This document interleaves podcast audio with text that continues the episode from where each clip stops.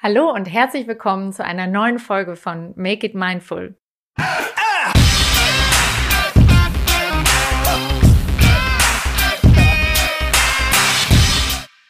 Wie kann man achtsame Führung oder Achtsamkeit allgemein in einem sehr traditionsreichen Industrieunternehmen verankern? Ich bin Marina Löwe, Talentteam und Unternehmensentwicklerin und freue mich sehr, dass ich mich heute mit Petra Martin und Christiane Kurz von Bosch unterhalten kann, denn die beiden geben uns Einblick in genau diese Fragen. Petra Martin ist Leiterin des Kompetenzzentrums Leadership der Robert Bosch GmbH, die das umfangreiche Mindfulness-Programm im Bereich Automotive Electronic durchführt auch im Zusammenhang mit agiler Organisationsentwicklung. Und sie hat den DigiCampus und das Lernprogramm Mindtrends initiiert. Christiane Kurz teilt mit uns aus ihrer Sicht als Führungskraft, die diese Programme auch durchlaufen hat. Sie ist Leiterin einer Controlling-Abteilung bei Bosch und in der Ausbildung inzwischen zum Trainer für Mindful Leadership. Das heißt, sie leitet inzwischen für ihre Kollegen sogar die Meditation an. Und das auch oder gerade in Zeiten von Covid-19. Denn der Titel der heutigen Folge ist Jetzt erst recht. Warum Achtsamkeit gerade in dieser Situation Sinn macht und wie das ganz konkret bei Bosch abgelaufen ist. Vom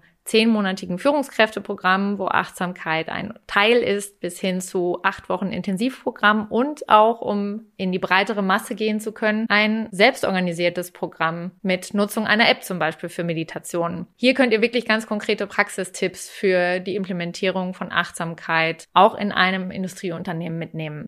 Falls du für dich persönlich deine Praxis verstärken willst im Alltag, kannst du unter anderem die App Seven Mind nutzen. Da hast du Meditationen, die du auf deiner App genau dann abrufen kannst, wenn es für dich funktioniert. Und Petra und Christiane werden heute auch nochmal teilen, warum gerade diese persönliche Praxis und die Routine ein großer Erfolgsfaktor war und für sie persönlich auch großen Unterschied gemacht hat. Damit wünsche ich dir viel Spaß bei der heutigen Folge. Make it mindful. Liebe Petra, du hast ja als Titel vorgeschlagen, jetzt erst recht. Was meinst du damit in Sachen Mindfulness at Bosch?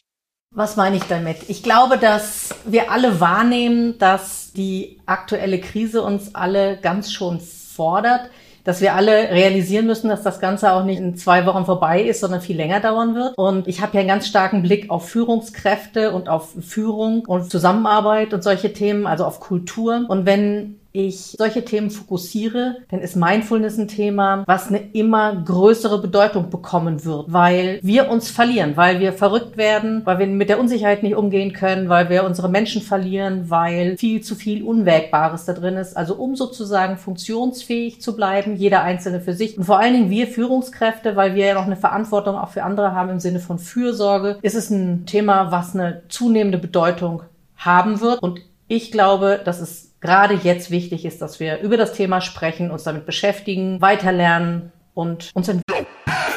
Werbung.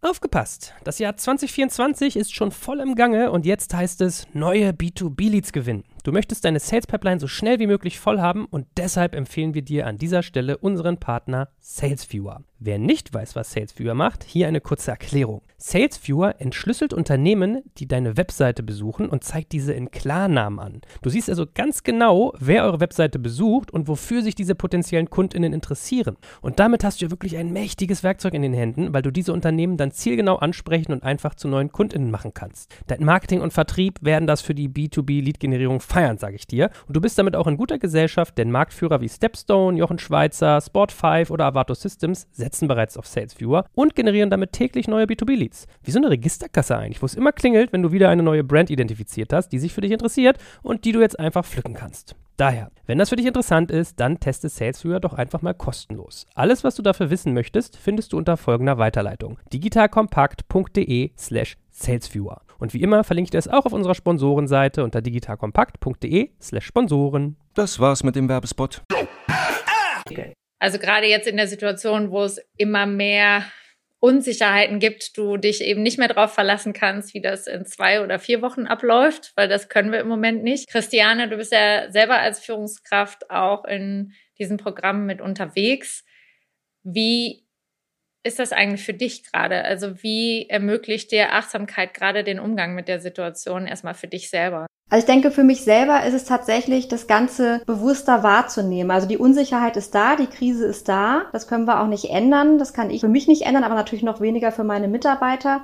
Und das ganz offen zum Thema zu machen. Also für mich, was bedeutet das für mich? Was macht das für mich? Aber das Ganze dann auch in der Kommunikation mit den Mitarbeitern besprechen. Wie kommt das bei den Mitarbeitern an, dieses offen besprechen? Auch davon, dass du gerade Unsicherheiten hast, vielleicht mit der Situation? Ja, also bei mir ist es so, ich habe 20 Mitarbeiter, wir sind alle im Homeoffice. Also wir haben uns jetzt alle seit sechs Wochen nicht mehr gesehen. Das hat natürlich den Arbeitsalltag von heute auf morgen ganz, ganz stark verändert. Und ich habe von Anfang an gesagt, wir müssen mindestens zweimal in der Woche auch in der ganzen Abteilung zusammenkommen und uns gemeinsam austauschen. Und da sprechen wir über diese Unsicherheit. Wir sprechen auch, wie es jedem Einzelnen damit geht und was wir überhaupt gerade planen können. Sind es die nächsten Tage? Sind es vielleicht auch mal die nächsten Wochen? Und ich glaube, gerade, dass ich es offen anspreche, auch meine Unsicherheit anspreche, wird sehr, sehr gut angenommen von den Mitarbeitern. Jetzt seid ihr ja zum Glück nicht in der Situation erst gestartet, sondern baut gerade auf etwas auf, was eben vor einer Weile ihr schon initiiert habt. Petra, kannst du mal kurz skizzieren, vielleicht auch für die Hörer, wie hat das denn bei Bosch eigentlich alles angefangen? Was war so der auslösende Moment, das Thema überhaupt auch zum Konzernthema zu machen? Ja, über einen auslösenden Moment würde ich da nicht sprechen. Also wir haben jetzt 2012 damit schon begonnen und haben 2012 das Thema Mindfulness schon im Programm eingebaut. Aber das ganze Thema fing eigentlich noch früher an. Ich glaube, wir haben so ab 2008, das war schon auf Konzernebene, uns damit beschäftigt, wie muss Führung eigentlich sich verändern, damit wir damals, ich glaube, agil, davon hat noch keiner gesprochen, aber dass wir moderner werden, New Work, weiß ich auch gar nicht, ob der Begriff schon so bekannt war. Aber es war klar, wir müssen weniger hierarchisch werden und so weiter und so weiter. Also wie werden wir, hätte man das Wort schon gehabt, hätte es wahrscheinlich agil genannt. Und wir haben uns damit beschäftigt und haben uns immer, wenn ich von wir spreche, war das eine Gruppe von Beratern und Führungskräften, die das sozusagen, ja, recht systematisch angegangen sind. Das ist dann auch ein bisschen weggerutscht wieder. Und dann kam 2012 der Auftrag von unserem Bereich Bereichsvorstand und der sagt, wir wollen es jetzt wirklich mal angehen. Wir reden über Führung und wir müssen es besser machen, aber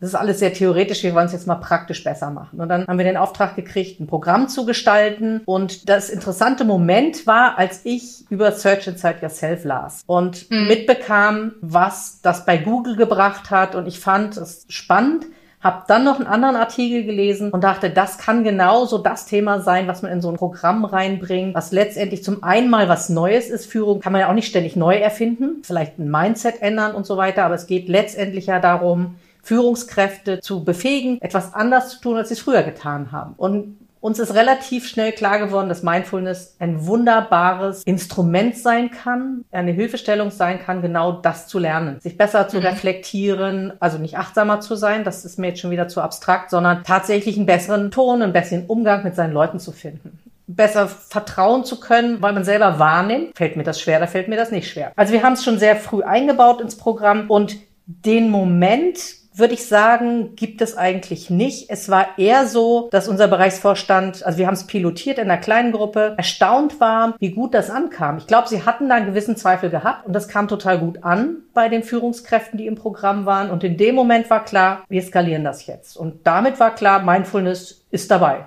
Gehört offensichtlich zum Programm dazu. Okay, also wenn ich das nochmal Revue passieren lasse, im Grunde genommen gab es schon viel weiter im Vorfeld 2.8 die Diskussion, wie muss Führung in Zukunft aussehen. Auch wenn ihr den Begriff agil nicht hattet, euch war klar, Führung muss sich wirklich nochmal verändern. Und mit dieser Offenheit gab es dann einen konkreten Auftrag vom Bereichsleiter 212, macht ein Programm. Also setzt es jetzt wirklich mal praktisch um und guckt, wie das in der Praxis aussehen kann. Also ihr hattet Unterstützung von oben oder auch einen ganz klaren Auftrag und dann gab es einen Piloten. Und der Pilot hat eigentlich von dem Feedback gelebt und das war so gut, dass dann auch klar war, okay, wenn das so gut angekommen ist, dann machen wir mehr davon. Dann machen wir mehr davon. Und das war wirklich eines der interessanten Ergebnisse. Wir haben das immer evaluiert. Und die Befragung, was war eigentlich das Interessanteste an dem ganzen Programm? Was habt ihr beibehalten? Was hat euch am besten gefallen? Das war zu ganz guten Teilen Achtsamkeit. Weil das war natürlich für viele was Neues und viele haben schon gemerkt, hm, da ist was drin, das hilft mir und haben es auch tatsächlich beibehalten. Bestimmt nicht alle, ganz sicher nicht, aber eine ganze Menge. Christiane, was war dein Eingangspunkt? Ab wann bist du in Kontakt gekommen mit dem Thema? Auch erst bei Bosch oder inwiefern war das vorher schon mal ein Thema? Also tatsächlich bin ich genau über dieses Führungskräfteentwicklungsprogramm zum Thema Mindfulness gekommen. Mhm. Also ich habe da vor fünf Jahren die eine Runde mitgemacht und das war auch tatsächlich ein sehr interessantes Erlebnis, weil ich habe das mit 100 anderen Führungskräften Führungskräften gemacht. Und man muss sich das so vorstellen, dass Pause war, davor war ein ganz anderes Thema. Man kommt zurück in den Raum und da liegen dann 100 Kissen auf dem Boden. Da habe ich das erste Mal dann meditiert, eine kurze Meditation und habe da aber für mich gleich gemerkt, da ist irgendwas dran. Ich fand diese Klarheit danach total angenehm und habe mhm. gemerkt, das zieht mich irgendwie an das Thema und bin dran geblieben. Also ich wurde tatsächlich über Petras Führungskräfteprogramm angezündelt mit dem Thema. Jetzt sagst du gerade Klarheit.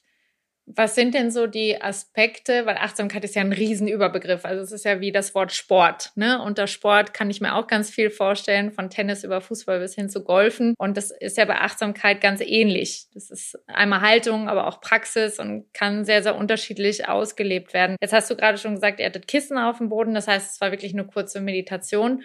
Was sind denn für euch so die Hauptaspekte, mit denen ihr oder auf die ihr auch abzielt? Weil Klarheit wäre jetzt zum Beispiel ein Aspekt. Petra hat auch schon gesagt, Reflexion über sich selber, der Umgang mit den anderen. Habt ihr da sowas wie ein eigenes Bosch-Modell oder euch an dem Search Inside Yourself orientiert? Also letztes haben wir eher weniger. Das war mehr unsere Inspiration. So ein Bosch-Modell in dem Sinne haben wir auch nicht. Könnten wir jetzt aber mal entwickeln. Das ist schon ein sehr interessanter Punkt, können wir mal mitnehmen. Lohnt sich reinzudenken. Aber ich glaube, wenn wir von der Wirkung von Achtsamkeit für Führungskräfte sprechen, dann würde jede Führungskraft vermutlich so ein bisschen anders beschreiben, was es ihr bringt. Und das ist einerseits das Thema besserer Fokus, bessere Konzentration, bessere Präsenz, was der eine oder andere als persönliche Produktivitätssteigerung sieht. Das mag für den einen oder anderen interessant sein, würde ich sagen, ist nicht der wichtigste Punkt. Was ich als besonders wichtig wahrnehme, und das halte ich auch für wirklich wertig, ist ein besseren Umgang mit Unsicherheit. Also, dass wir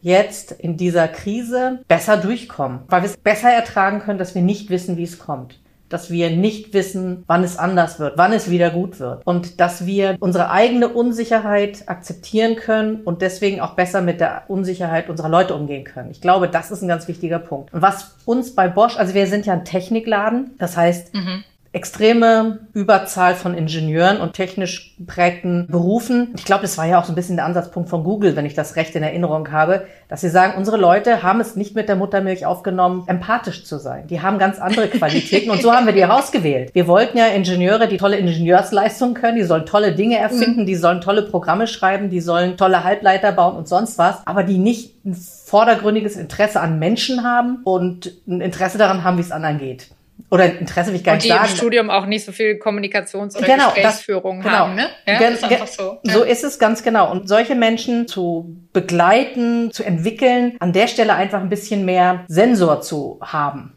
Das finde ich schon super mhm. hilfreich. Ich glaube, das ist für Bosch auch wichtig. Also wir haben gerade heute eine digitale Führungswerkstatt zum ersten Mal gemacht. Das machen wir seit 20 Jahren einmal im Jahr mit 40 Führungskräften und wir machen das aber immer Präsenz und haben diesmal gesagt, wir wollen es nicht opfern, wir wollen es machen. Und es war bemerkenswert, mhm. wie viele darüber gesprochen haben, dass es ihnen fehlt, nicht zu wissen, wie es wirklich ihren Leuten geht. Ich glaube, das wäre vor ein paar Jahren noch anders gewesen. Da hätten sie mehr darüber geredet, kann ich meinen Leuten trauen, dass sie nicht nur in der Sonne sitzen, wenn sie jetzt im Homeoffice sind, Nee, sie sagen, mir fehlt es, dass ich nicht wirklich fühle, wie es denen geht. Und das fand ich wow. sehr bemerkenswert.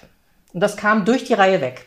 Ja, ich merke, wie schön das ist, das zu hören, dass das so im Fokus ist, dieses, ich möchte fühlen, wie es den anderen geht. Und ich glaube, das ist das, was im Digitalen uns am ehesten abgeht. Ne? Also man merkt ja, dass sehr viele Sachen digital möglich sind. Man kann noch im Kontakt bleiben. An vielen Stellen höre ich von Führungskräften auch im Coaching die Rückmeldung, ja, ich treffe die Leute schon persönlicher. Wir begegnen uns ja zu Hause, wir begegnen uns auf Augenhöhe und ich frage sie eben auch, wie es ihnen gerade geht in der Situation, erfahre ganz viel über meine Mitarbeiter, was ich vorher nicht wusste. Also es hat schon irgendwo auch eine Art von tieferer Verbindung als vorher. Was sie aber auch spiegeln, ist, dass diese Gefühlsebene viel schwieriger ist. Also gerade wenn ich mehrere Bildschirme habe, ich kriege diese Stimmung, die man sonst im Raum fühlen kann, diese Atmosphäre zum Beispiel oder die Energie, die sich entwickelt, wenn eine Gruppe gemeinsam so in Fahrt kommt dass sich das anders anfühlt virtuell und dass ihnen das auch fehlt. Also es ist ganz spannend, dass diese Gefühlsebene anscheinend gerade vermisst wird. Was denkt ihr denn,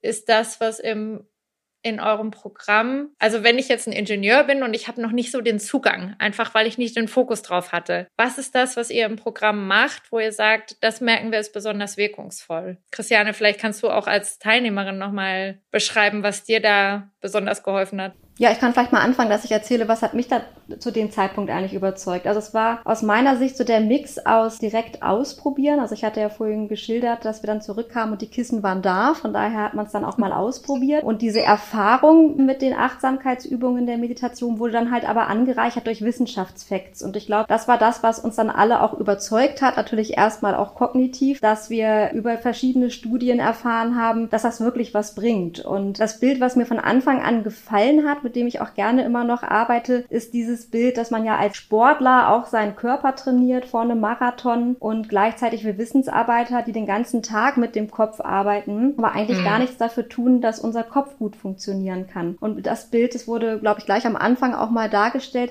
Das hat mir bis heute gut gefallen. Ich glaube, das ist so ein Punkt, warum viele dann auch sagen, okay, das schaue ich mir zumindest mal an. Also auch wenn man vielleicht nicht von Anfang an begeistert ist. Manche haben es auch eher so in die esoterische Ecke am Anfang gesteckt, aber zumindest diese Wissenschaftsthemen haben gesagt, okay, da scheint was dran zu sein. Ich lasse mich mal drauf ein. Also nicht nur ins Fitnessstudio gehen und trainieren, sondern sagen, okay, ich arbeite ja nicht nur mit meinem Körper, sondern ich gehe mit meinem Kopf zur Arbeit und da auch wissenschaftlich verstehen, was macht Achtsamkeit eigentlich. Was denkst du, Petra, oder was, was waren so Rückmeldungen auch, die du bekommen hast? Genau, also der Einstieg über die Neurowissenschaften, der überzeugt doch die allermeisten oder alle, würde ich sagen, und zu sagen, das ist interessant und wenn Achtsamkeit sowas bewirkt, ist das spannend. Aber ich glaube, dass Führungskräfte grundsätzlich überdurchschnittlich leistungsorientiert sind. Und ich meine, was kann man heute von jedem Sport Sportler hören. Ich glaube, es gibt keinen Spitzensportler, der nicht eine Achtsamkeitspraxis hat. Da muss ja was dran sein. Und ich glaube, es ist von daher ein Thema geworden, was total normal geworden ist. Das heißt nicht, man muss nicht meditieren, um dazuzugehören.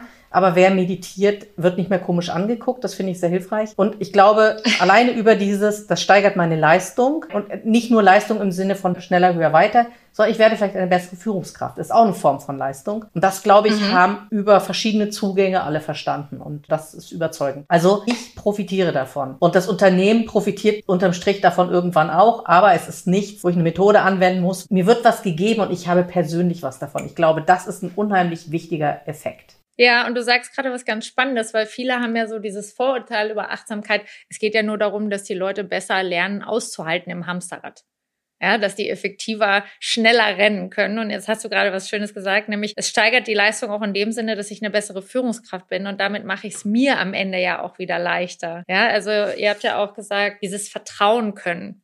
Das ist ja ein Riesenthema, wenn es darum geht, New Work oder agiles Arbeiten einzuführen oder sowas wie Homeoffice. Ich muss abgeben und loslassen können. Und diese Sorge im Hinterkopf, jetzt sitzt der Mitarbeiter vielleicht in der Sonne oder buddelt im Garten, aber arbeitet gar nicht, umwandeln zu können hinzu, was kann ich für den tun? Wie kann ich den unterstützen?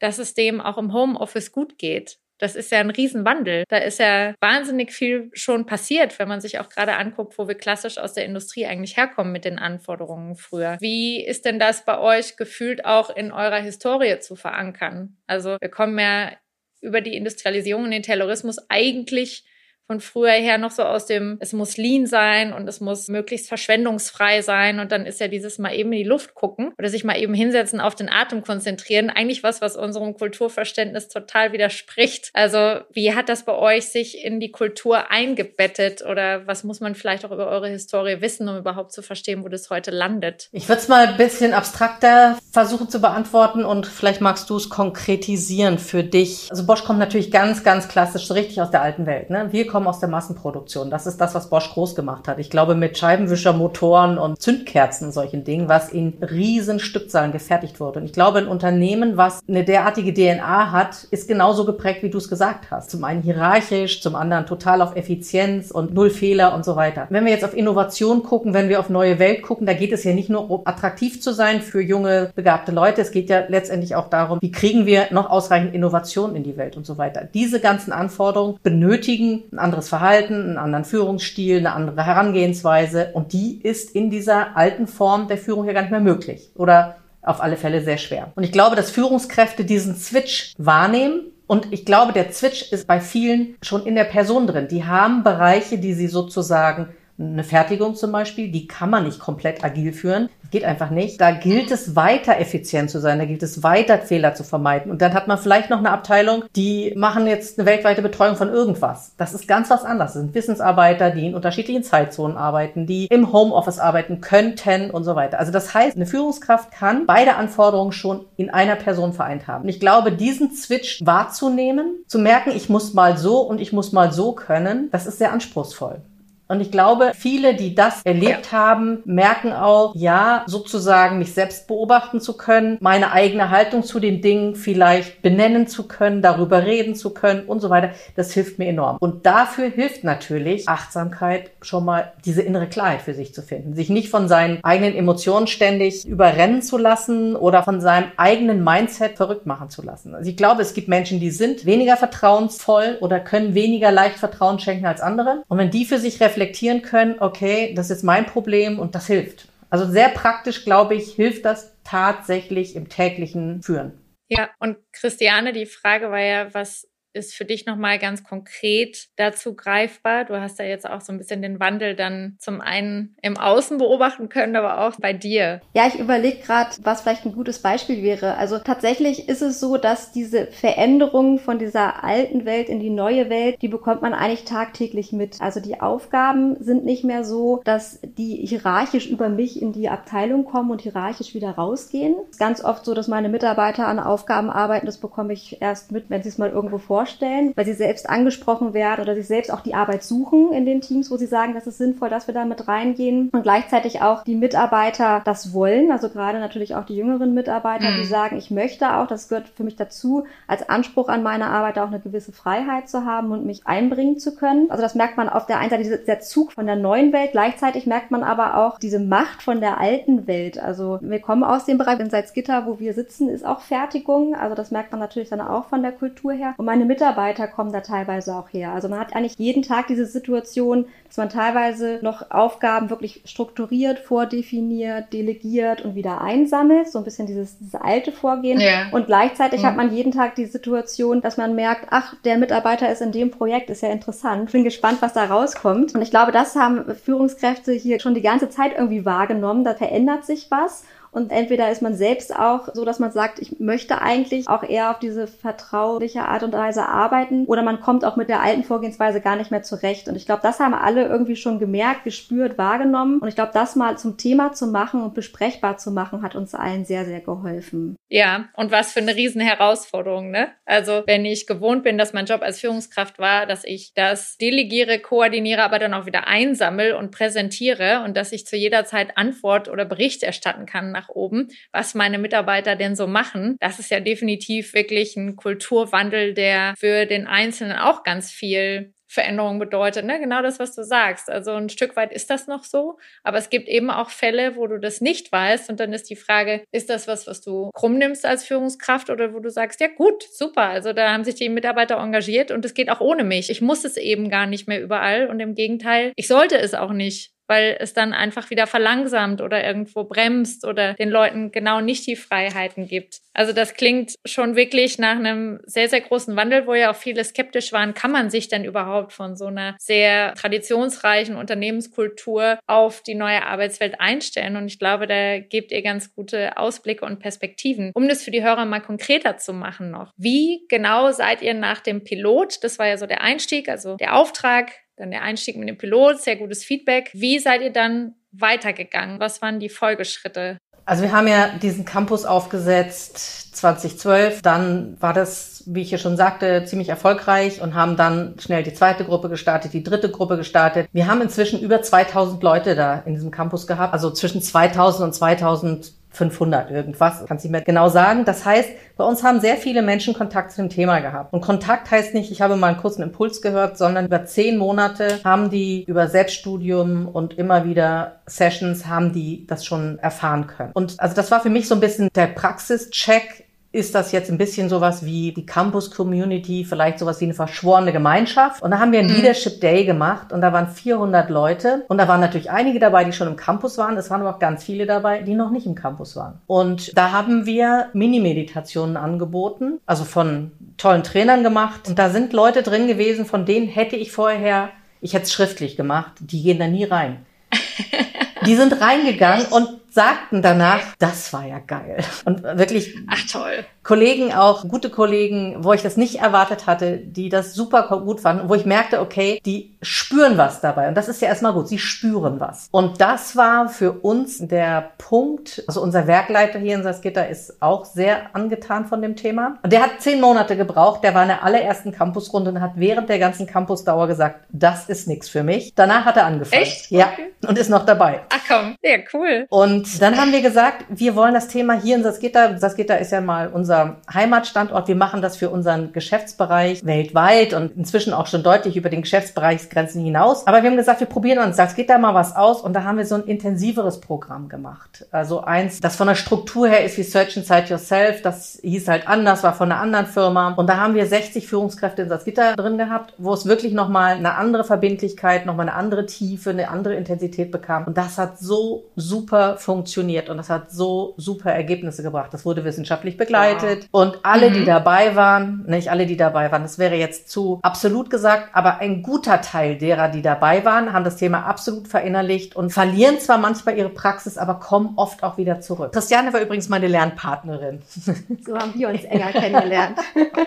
Ah, ihr wart über dieses intensive Programm im Duo quasi jetzt miteinander verbunden. Genau, also ich bin schon länger als 2008 dabei, aber ich versuche diese Programme auch immer wieder selber noch mitzumachen. Einerseits, um zu gucken, wie es wirklich funktioniert, was es mit mir macht. Und ich finde es immer wieder spannend. Und dieses intensivere Programm hat wirklich so gute Ergebnisse gezeigt, dass es, glaube ich, auch für uns tolle Argumente geliefert hat, dass wir dranbleiben am Thema, dass es businessrelevant ist, dass es Führungskräften hilft. All das. Und ich glaube, das war ein Booster für uns uns mehr zuzutrauen und auch so, ja, schon eine verschworene Gemeinschaft hier zu haben. Ja, das klingt total schön. Und sag mal, Christiane, was müssen wir uns denn vorstellen unter, das war ein intensiveres und verbindlicheres Programm? Also nur um es ein bisschen greifbar zu machen, ne? Reden wir jetzt von drei Tagen am Stück oder war das über mehrere Monate? Was bedeutet das intensiver und verbindlicher? Genau, es lief über acht Wochen und das mhm. waren dann auch acht Module. Also jede Woche hatten wir ein Modul, zwei, zweieinhalb Stunden ging die ungefähr zu einem Thema. Stress bewältigen, oder Umgang mit Unsicherheit, Veränderung. Also jede Woche gab es so ein Thema, was wir uns dann ein bisschen genauer angeschaut haben. Und da war auch wieder der Mix, dass wir natürlich viel zusammen meditiert haben, uns dazu ausgetauscht haben oder auch andere Übungen gemacht haben, aber auch immer mit neurowissenschaftlichen Facts hinterlegt. Und darüber hinaus waren wir angehalten, jeden Tag zu meditieren, mindestens zehn Minuten. Also auch für uns selbst zu üben, auch ohne Anleitung zu üben und auch eine Routine zu bekommen und uns mit unserem Lernpartner auszutauschen und uns auch gegenseitig dort an der Stange zu halten, was wir auch ganz gut hinbekommen haben. Und was sehr, sehr hilfreich war, es gab zum Anfang und zum Ende einen Test und einen Fragebogen.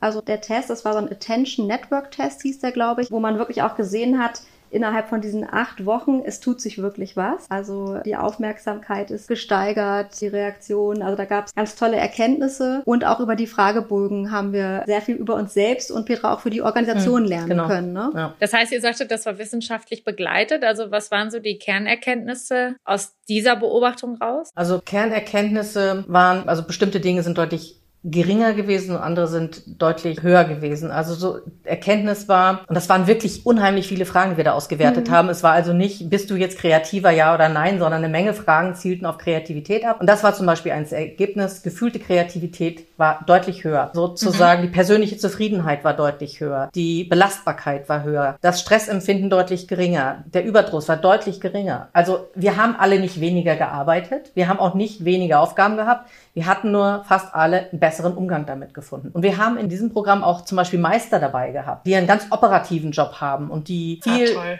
viel größere Probleme haben oder Herausforderungen. Probleme haben sie auch, aber das meine ich jetzt gar nicht, sondern Herausforderungen haben. Ja, die sind total fremdgesteuert. Ne? Da ist ein Thema, das ja. ist jetzt da, das muss jetzt gelöst werden, zack. Und die sind komplett fremdgesteuert. Und dass die für sich so die Erkenntnis hatten, ja, ich konnte meinen Umgang mit solchen Themen deutlich verbessern. Das fand ich auch nochmal wirklich ein tolles Ergebnis. Ich glaube, der wesentliche Unterschied lag darin, dass wir uns selbst verpflichtet haben, täglich zu meditieren. Und das wurde erfasst. Mhm. Also wir mussten es, wir hätten auch lügen können, aber wie das bei jeder Sport-Challenge ist, man trägt dann seine 10 oder 11 Minuten oder 15 Minuten, wie viel auch immer ein. Und das summiert sich und man weiß, die anderen tun das auch. Und das ist wie so ein kleiner sportlicher Wettkampf. Der Ehrgeiz, ich bin nicht diejenige, die hier blöd auffällt. Das hat den Unterschied Unterschied gebracht, mhm. würde ich sagen. Dieses tatsächlich jeden Tag zu meditieren. Ja, und im Vergleich zu dem Führungskräfteentwicklungsprogramm, wo wir zwar auch über zehn Monate begleitet wurden, aber so ein acht Wochen Intensivprogramm war bei mir dann tatsächlich auch der Moment, wo ich ins tägliche Meditieren gekommen ja. bin und auch dabei geblieben bin. Und ich glaube, so geht's auch ganz vielen. Ja. Und weiß ich, wollen wir vielleicht noch was zu Mindfriends sagen als aktuelles Programm? Ja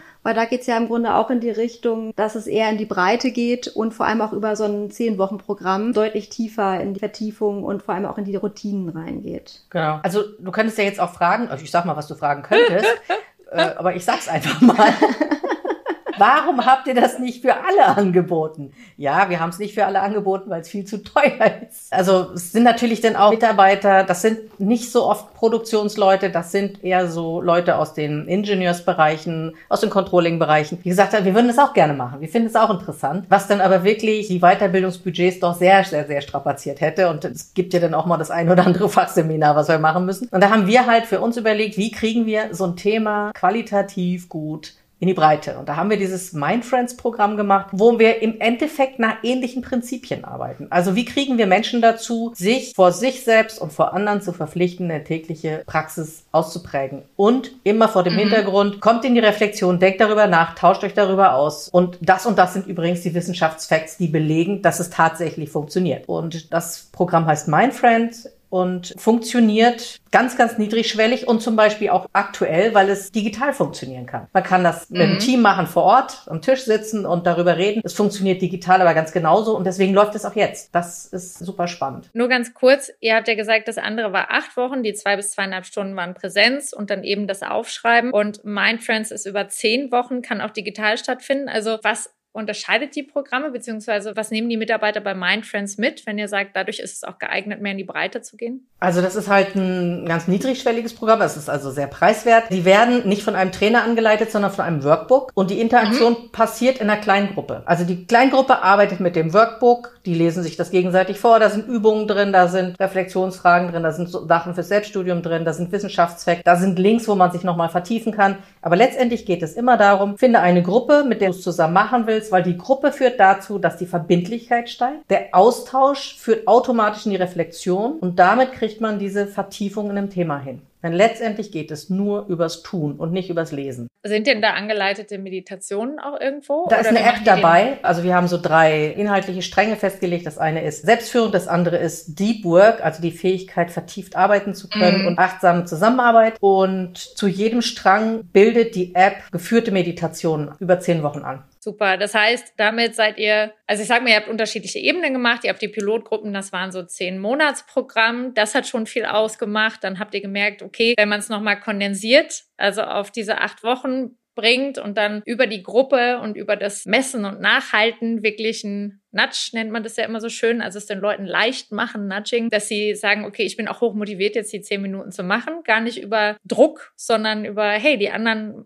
ne, hast du Bock da so ein bisschen in einen gesunden Wettbewerb mit einzutreten vielleicht oder einfach die Gruppendynamik zu nutzen und für das breitere Ausrollen im Konzern gibt es das Mindfriends-Programm, wo ich mit einer App die Meditation nutzen kann und der Rest klingt ein bisschen wie das Working Out Loud-Prinzip. Also du hast eine Guideline, an der du dich langarbeiten kannst und dann geht es um eigentlich das selbstorganisierte Arbeiten. Ne? Also finde jemanden, sei autark und übernehmen selber die Verantwortung und auch die Führung vielleicht in der Gruppe. Klingt auf jeden Fall gut und ich glaube, das gibt einen ganz guten Einblick auch für gerade diejenigen, die sagen, hm, könnte das denn bei mir funktionieren? Ne? Also viele haben ja bei sich im Konzern dann so die Führungskräfte im Kopf und denken, niemals. Und da finde ich ganz schön, Petra, dass du so offen gesagt hast, bei dem Leadership Day, da wären einige gewesen, da hättest du vielleicht Geld drauf gewettet und auch die waren total begeistert, weil sie gerade mit den Kurzmeditationen gemerkt haben, ich fühle, dass es mir gut tut oder mir was bringt bringt. Also ich glaube, das war für viele ein ganz toller Zugang zu sagen, das ist mal nur für mich, keiner stört mich. Mm. Ich kann jetzt einfach mal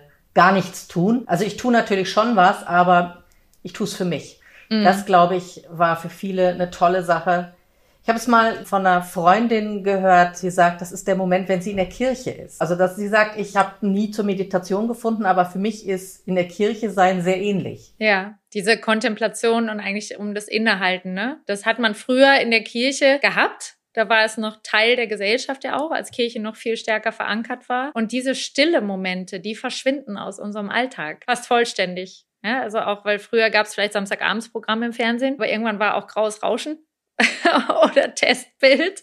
Das haben wir heute nicht. Also wir können ja jederzeit uns irgendwie entertainen. Und das finde ich auch nochmal einen wichtigen Hinweis. Das mache ich für mich, weil es wird ja den Unternehmen oft auch vorgeworfen, naja, das ist ja zur Leistungssteigerung. Da hast du schon gesagt, ja, aber eine bessere Führungskraft, da habe ich selber was von. Und gerade dieser Aspekt, das Unternehmen schafft eigentlich einen Rahmen, wo ich einen Zugang bekomme zu einem Tool, das ich dann nur für mich nutzen kann, weil ich merke, das tut mir gut und das macht es mir leichter. Das klingt nach einem guten Bild. Wenn ihr noch einen Tipp hättet für die Zuhörer, gerade auch jetzt, wir haben ja Covid-19 und du hast schon ganz richtig gesagt, Petra, das wird uns auch noch eine Weile begleiten. Was ist, wenn jemand sagt, puh, ja, das war ja auch viel Präsenz bei Bosch, jetzt sind wir ein bisschen spät auf den Zug aufgesprungen. Inwiefern kann man das überhaupt digital und virtuell in der Situation auch beibehalten oder einführen? Also was hättet ihr beide vielleicht auch, Petra, du eher aus unternehmerischer Sicht, was kann man da machen? Und Christiane, du vielleicht auch aus persönlicher Sicht als Führungskraft, was man persönlich machen kann. Was denkst du, Petra, wie kann man jetzt auch digital, also Mindfriends ist ja ein Beispiel, was du gerade gesagt hast, das auch fortsetzen. Du hast vor unserem Gespräch auch noch gesagt, ihr habt Online-Meditationen, zu denen man sich einwählen kann. Genau, da kann Christiane vielleicht was mhm. zu sagen. Sie ist nämlich Master of Disaster dabei. Genau, also ich biete jetzt einmal in der Woche eine Meditationsrunde an und da habe ich Anfang des Jahres hier in Salzgitter mitgestartet, natürlich vor Ort, gemeinsam in einem Raum meditiert und als wir verstärkt ins Homeoffice gegangen sind, war für uns alle klar, dann machen wir das halt per digitalem Skype-Link, das funktioniert genauso gut und tatsächlich ist das Interesse jetzt auch so groß, dass ich jetzt eine zweite Gruppe anbieten werde, wo wir für unseren gesamten Geschäftsbereich und nicht nur für Salzgitter das anbieten werden.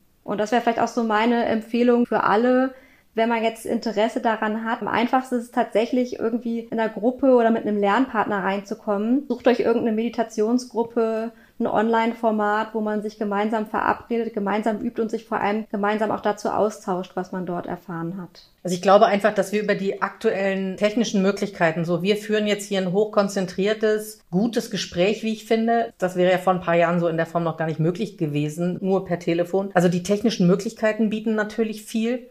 Und wir haben es vorhin gesagt, die Menschen spüren, dass was fehlt. Und ich glaube, zu erkennen, dass der Mensch mehr Sinne hat als diese Schmecken, Riechen, Hören, sonst was, sondern es ist ja viel feinstofflicher, was wir Menschen wahrnehmen können und dass wir über eine Achtsamkeitspraxis darin besser werden. Also die Überzeugung zu verbreiten, dass es helfen wird, qualitativ hochwertiger durch diese aktuelle Krise zu kommen. Und ich glaube, da haben jetzt die Großen sich dazu geäußert, Hawks, Harari und all die Leute schreiben ja auch, es wird nicht so zurückgehen, wie es war. Also wir werden viel digitaler bleiben. Und wir werden, um das in einer guten Qualität hinzubekommen, einfach neue Qualitäten ausprägen müssen. Und das ist einfach ein ganz toller Enabler für diese Qualitäten. Und von daher bin ich überzeugt, überzeugt, dass, dass viele spüren werden, dass da noch was fehlt und vielleicht eine Öffnung haben werden, sich damit mal zu beschäftigen. Also ich glaube, man kann das sehr unternehmerisch begründen und auch verstehen. Also ich tue was für mich, mein Team profitiert davon, mein Unternehmen profitiert davon. Das ist doch eine ziemlich gute Sache.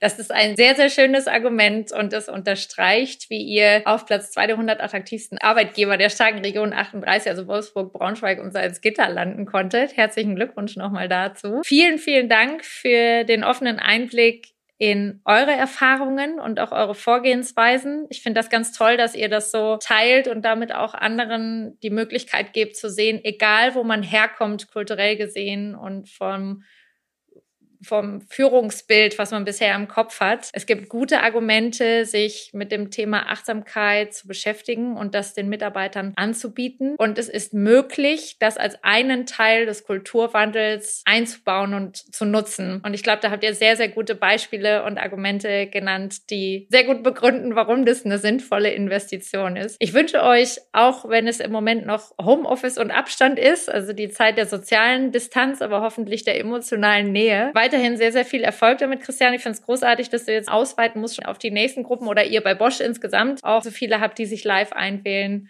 Von daher ganz herzlichen Dank und weiterhin euch viel Erfolg. Danke. Wir danken dir.